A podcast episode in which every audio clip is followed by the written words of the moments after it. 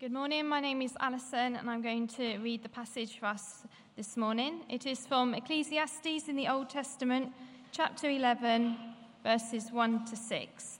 And if you want to follow in the church Bible, it's on page 678.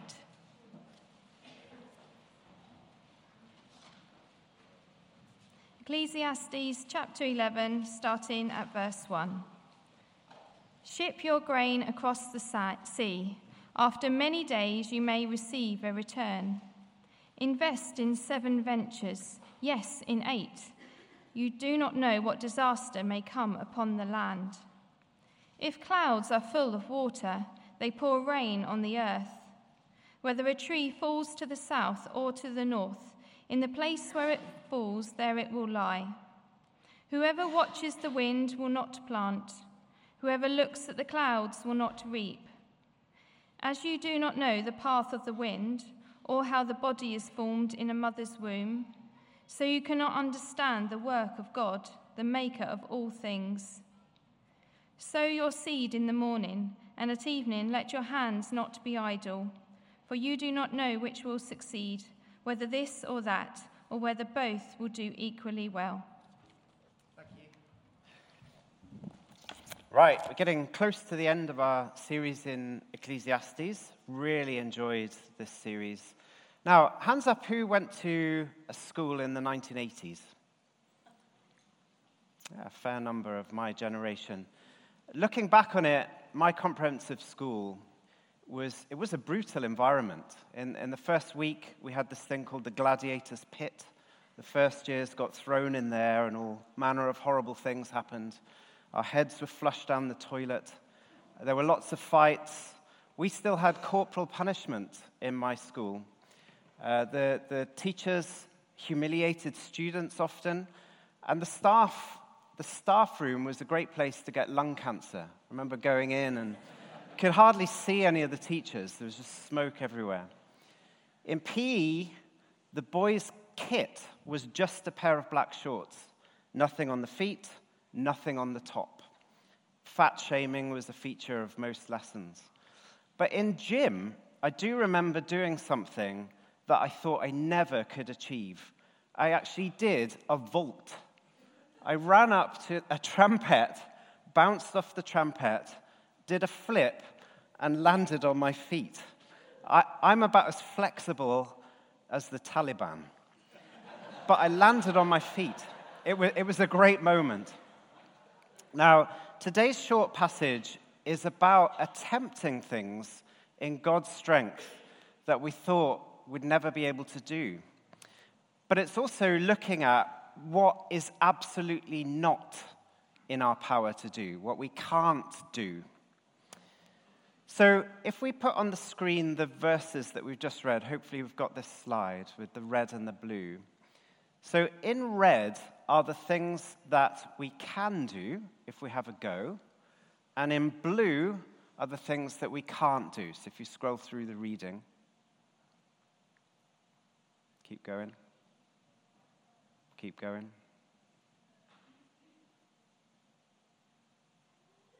Okay, so see there that the passage is divided into things that we can do and things that it's impossible for us to do. So let's have a look, first of all, at the things that we can't do. First of all, we can't predict the future. So we see this in, at the end of verse 1b and in verse 6. 1b, uh, sorry, 2b, you do not know when disaster will come on the land. And verse 6, you do not know what's going to succeed, this or that, or whether both of them are going to do equally well. So in Ecclesiastes, we've seen that certain things are inevitable and there's a repetition. Things go round and round. There's a pattern in life. We see that in verse 3 as well. If the clouds are full of water, then it's going to rain. And uh, whether a tree falls to the south or the north, it just lands there. But then suddenly a pandemic hits. And everywhere gets locked down. Students can't go to school, exams are cancelled, nobody can learn to drive, only six people can go to a funeral or a wedding. What an extraordinary chapter of history that we've just lived through, No one could have predicted that would happen. We don't know what's going to happen. A couple of weeks ago, some students celebrated the end of their university term in Nottingham. They went out to celebrate and they got stabbed by a madman who ended their lives. I told you last week my sister went on holiday to Bali. She got into a taxi and a lorry went into the taxi and she was killed instantly. We don't know the future. We can't predict all kinds of shocks that happen. There's repetition, there's order, there's normality, and suddenly something happens to break that. War breaks out, and you become a refugee. Who could have predicted war in Europe last year? And when those things happen, without God as our anchor, we're totally lost. So we can't predict the future. Secondly, we can't do what only God can do. Have a look at verse 5. As you do not know the path of the wind or how the body is formed in a mother's womb, so you cannot understand the work of God, the maker of all things. Deuteronomy 29 29. The, the revealed things are given to us, but the secret things belong to God. Even if scientifically we can understand meteorology and pregnancy, there are mysteries about how God creates a human soul that we can't figure out. I've got four children, they've all got the same mum and dad, but they're all completely different. I've spent my Christian life trying to figure out the relationship between God's sovereignty and our free will. I wrote a dissertation on it once. But I've come to the point now where I just can't work it out. It's beyond me. There are some things that are just beyond human beings. And wisdom recognizes this. Wisdom says, there are some things I, as a human being, cannot figure out. We see this in another wisdom book, in the book of Job. Right at the end of the book, God appears to Job and he wants to ask Job some questions. And in Job 38, we read this Brace yourself like a man, says God to Job. It's on the screen. And I will question you, and you will answer me. Where were you when I laid the earth's foundations? Tell me if you understand. Who marked off its dimensions? Surely you know. Who stretched a measuring line across it? What were its footings set, or who laid its cornerstone while the morning stars sang together and the angels shouted for joy? Who shut up the sea behind doors when it burst from the womb? When I made the clouds its garment and wrapped it in thick darkness, when I fixed limits for it and set doors and bars in place, when I said, This far you can come and then no further, here is where the proud waves halt. God says to Job, Have you ever given orders to the morning? Can you set up God's dominion on the earth? And so wisdom acknowledges that there are things that only God can do. Now, a massive development that is going on right now in our world is the use of artificial intelligence. I can ask ChatGPT to write a sermon on Ecclesiastes 1 to 6 and it'd be pretty rubbish, actually. But it will, it will write it. I can ask ChatGPT to write a, a, a, an essay on the causes of World War I, and it'd be pretty good. Uh, AI is here to stay. It's going to revolutionize our classroom, it's going to revolutionize industry, it's going to help in NHS cancer detection, and AI literacy is going to be needed across the workforce going forward. But AI is just that it's, it's artificial. No student wants a robot to teach them. And AI cannot replicate the works of God. Artificial intelligence cannot really image God like a human being can. And nor can human beings build anything that only God can build. Only God is the real creator and the recreator. The third thing that human beings can't do is we can't guarantee success verse 6. You do not know, verse 6b, what will succeed, whether this or that, or whether both will do equally well. That submarine that went in search of the Titanic, there was risk. It shouldn't have, it shouldn't have malfunctioned in the way it did. But we don't know what's going to succeed, whether this or that. If our main job and main goal in life is to be successful, we're going to have many heartaches. Just ask Ben Stokes and the England cricket team. They say they're concentrating not on results, but on the process. Um, but the thrust of this passage is actually, it is actually encouraging us to take risks. Even though we don't know what's going to succeed or not, it's telling us not to sit on our hands, but it's telling us that there are things that we can do, even though there are many things that we can't do. So let's have a look now at the things that we can do. Verse 1 Ship your grain across the sea. Or, as an older translation says, cast your bread on the waters. In business and in life, you have to be in it to win it. That's one way to interpret these verses. You need to take risks to gain any reward. But in terms of the kingdom of God, which is our concern this morning, we need to be prepared to give generously to gain a kingdom return. There is the saying, the future is uncertain. Eat your dessert first. But I would say,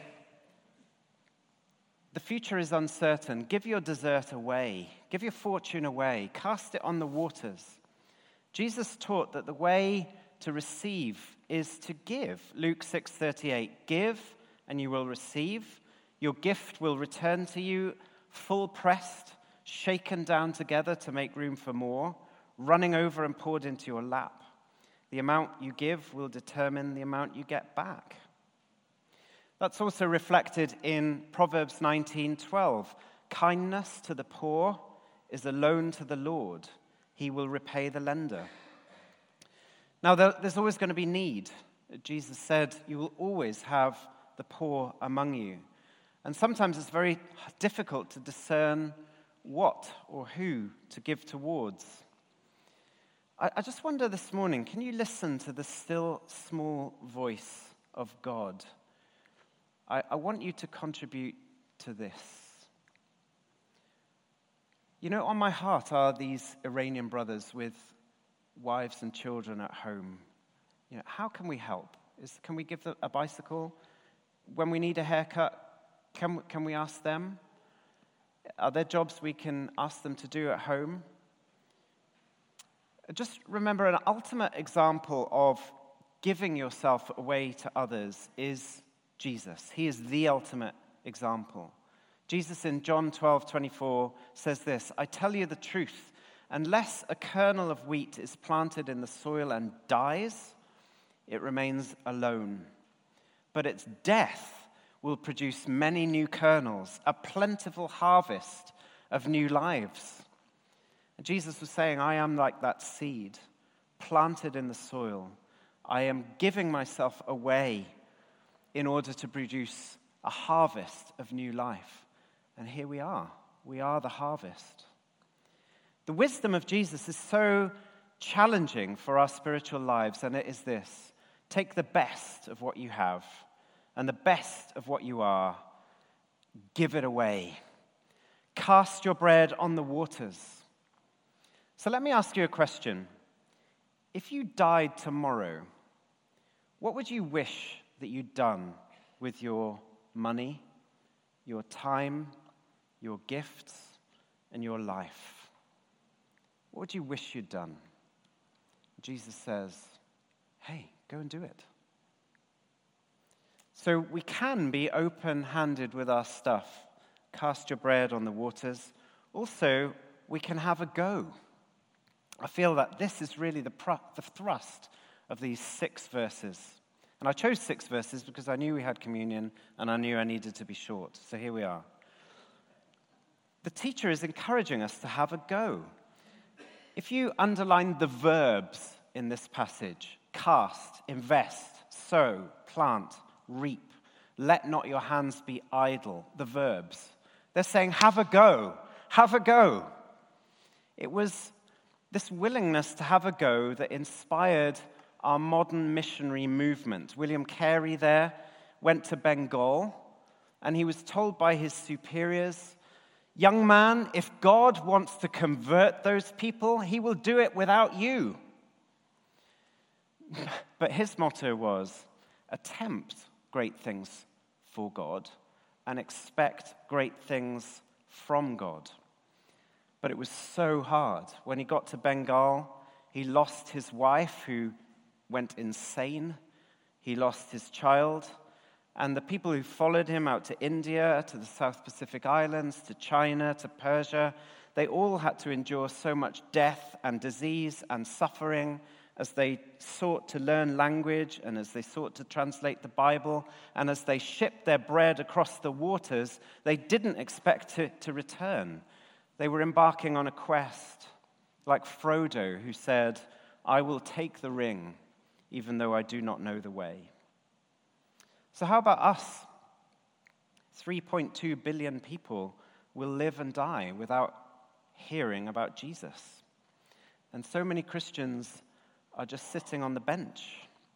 We can't be okay with that.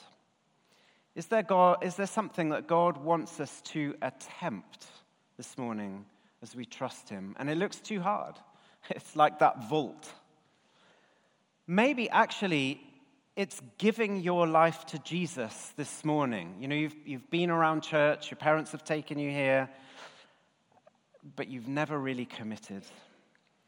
Sometimes we sing that song, Take Me As I Am, all my fears and failures. Could you say that to Jesus this morning? Maybe that's the step. Maybe that's you casting your bread on the waters this morning. Maybe it's starting a new venture. Uh, it's, it's extraordinary what Sanjay did with the food redistribution ministry, the big difference.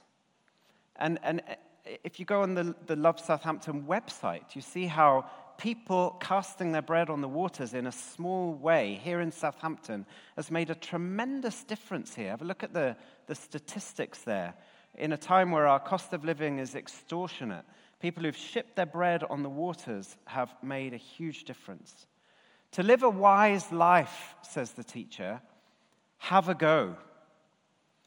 You know, I'm looking this morning at our very own Vic Jacobson, who's 82 years old.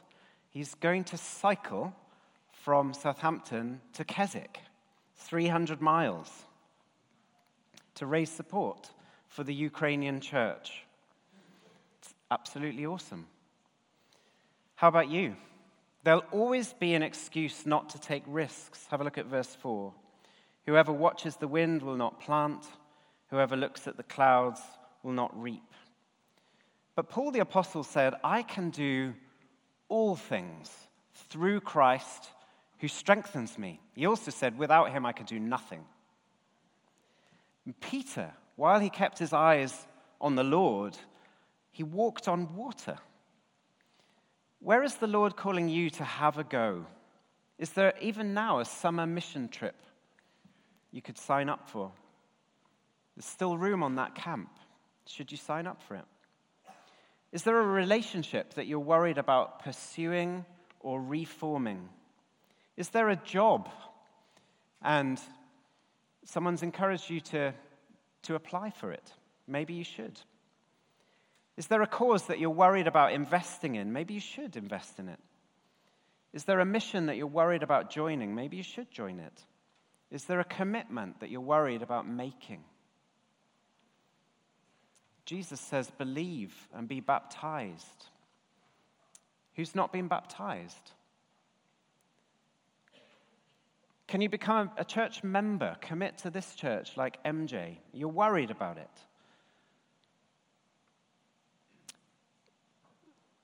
People this year who did formation school graduated yesterday. Uh, hands up anyone who's, who's here, who's taken a year out to do formation school to learn how to be disciple makers, to invest a year uh, coming on Tuesday evenings, joining a huddle. Well done. Well done to those who've run it faithfully all year long. Who's going to have a go next year? Let me ask you that question again. If you died tomorrow, what would you wish that you'd done with your money, your time, your gifts, your life. Go and do it. says Jesus. And he also says, I will be with you until the very end of the age. And the teacher says, Cast your bread on the waters. Yes, you don't know if it's going to succeed or not,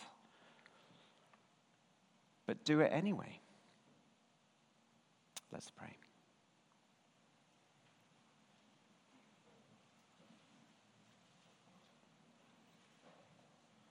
Father, we acknowledge the challenge of this text. Forgive us when we have sat on our hands. Give us a greater degree of creativity and adventure so that we can really be one family on a mission. Burn in our hearts a passion for your mission, for the lost. Help us, Lord, in our workplaces where we struggle often. Lord, help us to be the witness that we should be. We pray in Jesus' name. Amen.